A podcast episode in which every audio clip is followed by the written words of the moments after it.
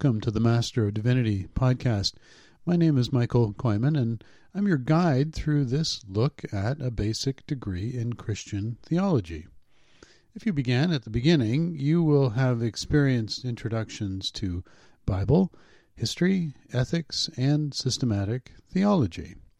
We now turn to practical theology, looking specifically at worship. It's an interesting phrase, practical theology. It describes topics that take theology from theory to practice. Practical theology is how we live out our faith, worshiping God, caring for one another, and sharing the faith. And in giving you three examples, I've also given you an outline. This time we'll look at worship, but there will be future courses on pastoral care, preaching, and prayer. This first episode will pose the question why worship? We will work towards an understanding of the meaning and the purpose of worship. Next, we'll dedicate an episode to the history of worship from biblical times to current practices. In the third episode, we'll consider worship in some detail, looking specifically at the elements found in most mainline Protestant churches. And finally, we'll look at changes in worship and some of the trends that have taken hold. To begin, I'm going to share three statements that describe the purpose of worship. They're similar, but express the purpose of worship in slightly different ways. I want you to listen for the one that expresses your sense of worship. The church's worship provides opportunities for us to enjoy God's presence in shared ways that take us out of time and into the eternal purposes of God's kingdom. That's from Marva Dawn. For Christians, worship is both the praise that people owe God and the means by which God's grace strengthens and guides people. That's from a new handbook of Christian theology. And in worship, the church gathers to celebrate God's presence and to respond by going out into the world as followers and friends of Jesus Christ. That's from celebrating God's presence. Again, did one of these statements speak to you? If not, what would you say about the purpose of worship? Uh, take a moment, perhaps pause the tape here. It seems uh, most appropriate to begin with one of those very early expressions of worship, a psalm. In this case, Psalm 66. Make a joyful noise to God, all the earth. Sing the glory of his name. Give to him glorious praise. Say to God, How awesome are your deeds! All the earth worships you. They sing praises to you, sing praises to your name. Worship, taken literally, means to ascribe worth. When you end up in traffic court in my home province of Ontario, the justice of the peace presiding over the court is referred to as your worship. It describes someone worthy of respect. Please don't ask me how I know this. In the context of religious worship, we ascribe worth to God as deserving our praise and adoration. This is the sentiment behind the late Marva Dawn's pithy statement that the entire reason for our worship is that God deserves it. Through our worship, we're engaging in an alternate reality that stands apart from the common elements of our lives. Here's a fine summary from James F. White. Called from the world, we come together, deliberately seeking to approach reality at its deepest level by encountering God in and through Jesus Christ and by responding to this awareness. Most often, we would call this alternate reality God's kingdom, the unique way we participate in the life of God. And if we're going to link worship with life in the kingdom, we might take a brief look at our understanding of this concept. Jesus never seemed to tire of talking about the kingdom, so let's hear a few quotes. Repent, The kingdom of heaven has come near. That's from Matthew 4. The kingdom of God is within you. That's from Luke 17. And I tell you that from now on I will not drink of the fruit of the vine until the kingdom of God comes.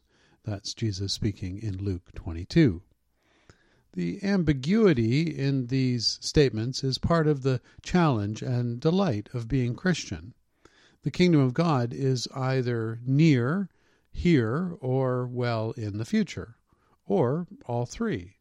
The kingdom is something we can glimpse in this life, we can feel deep within us, and we can long for in eternity. It is in this sense that we come together deliberately seeking to approach reality at its deepest level, and that would be the level of the kingdom.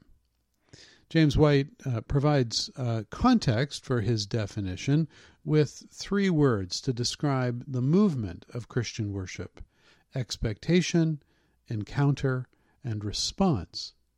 Seeking to taste the kingdom, alive to a vision of our world, we come together in expectation and hope we seek an encounter, not for new information about God, although this may occur, but rather a fresh vision and experience of God.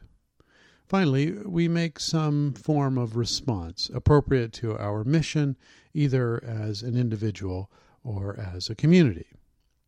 Now, when I say an experience of God, what do you think that might look like? Uh, take a moment, if you wish. As we proceed, it is helpful to suggest a couple of caveats. Uh, first, worship uh, can also be a private act. This is most often referred to as personal devotions.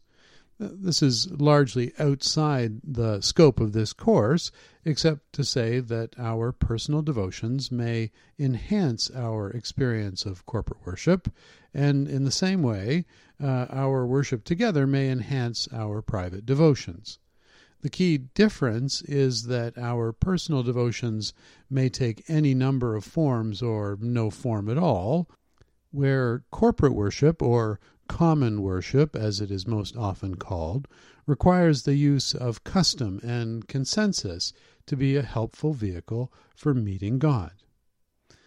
A second caution comes again from Marva Dawn, who never shied away from a strong opinion.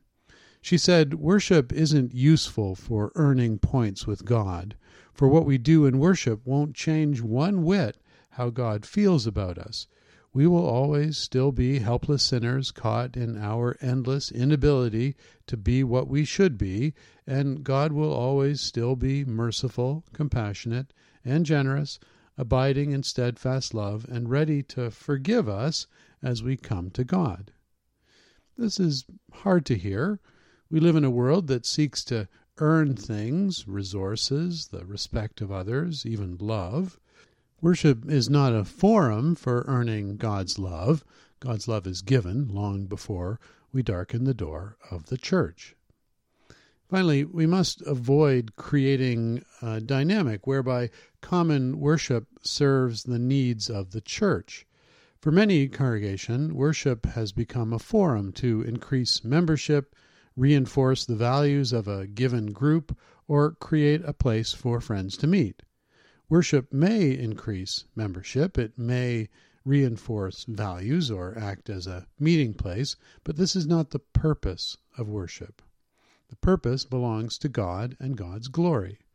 If the focus of worship shifts away from God to some other purpose, it becomes idolatry.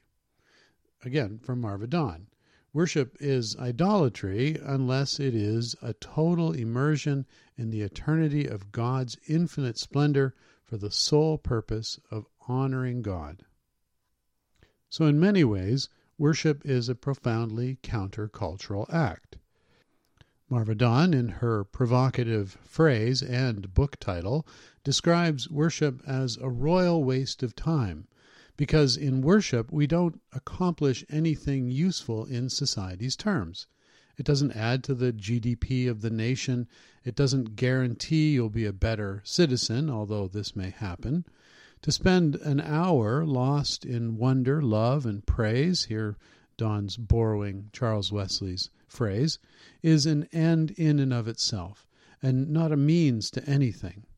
In a utilitarian world, we're doing something that makes sense to less and less people. Now, having taught this course a handful of times, many people express discomfort with the phrase a royal waste of time. Be assured that Dr. Dawn was not saying that worship is a waste of time. She's saying that many in the world out there consider what we do week by week a waste of time. But we persist because God deserves our thanks and praise. And just a side note, notice that Wesley's Love Divine, All Loves Excelling keeps appearing. It's just that important as a poem and as a hymn. That's all. In many ways, worship is also a conversation. Martin Luther said that nothing else be done in worship then our dear Lord Himself talk to us through His holy word, and that we, in turn, talk to Him in prayer and song of praise. Our half of the conversation, as we consider all that has been said so far, is the most problematic. Many of the definitions, including White's, imagine a response to God. This may be to extol God's glory or it may be more concrete, such as undertaking some form of ministry. This, of course, is not required. The purpose of worship is not to force some action.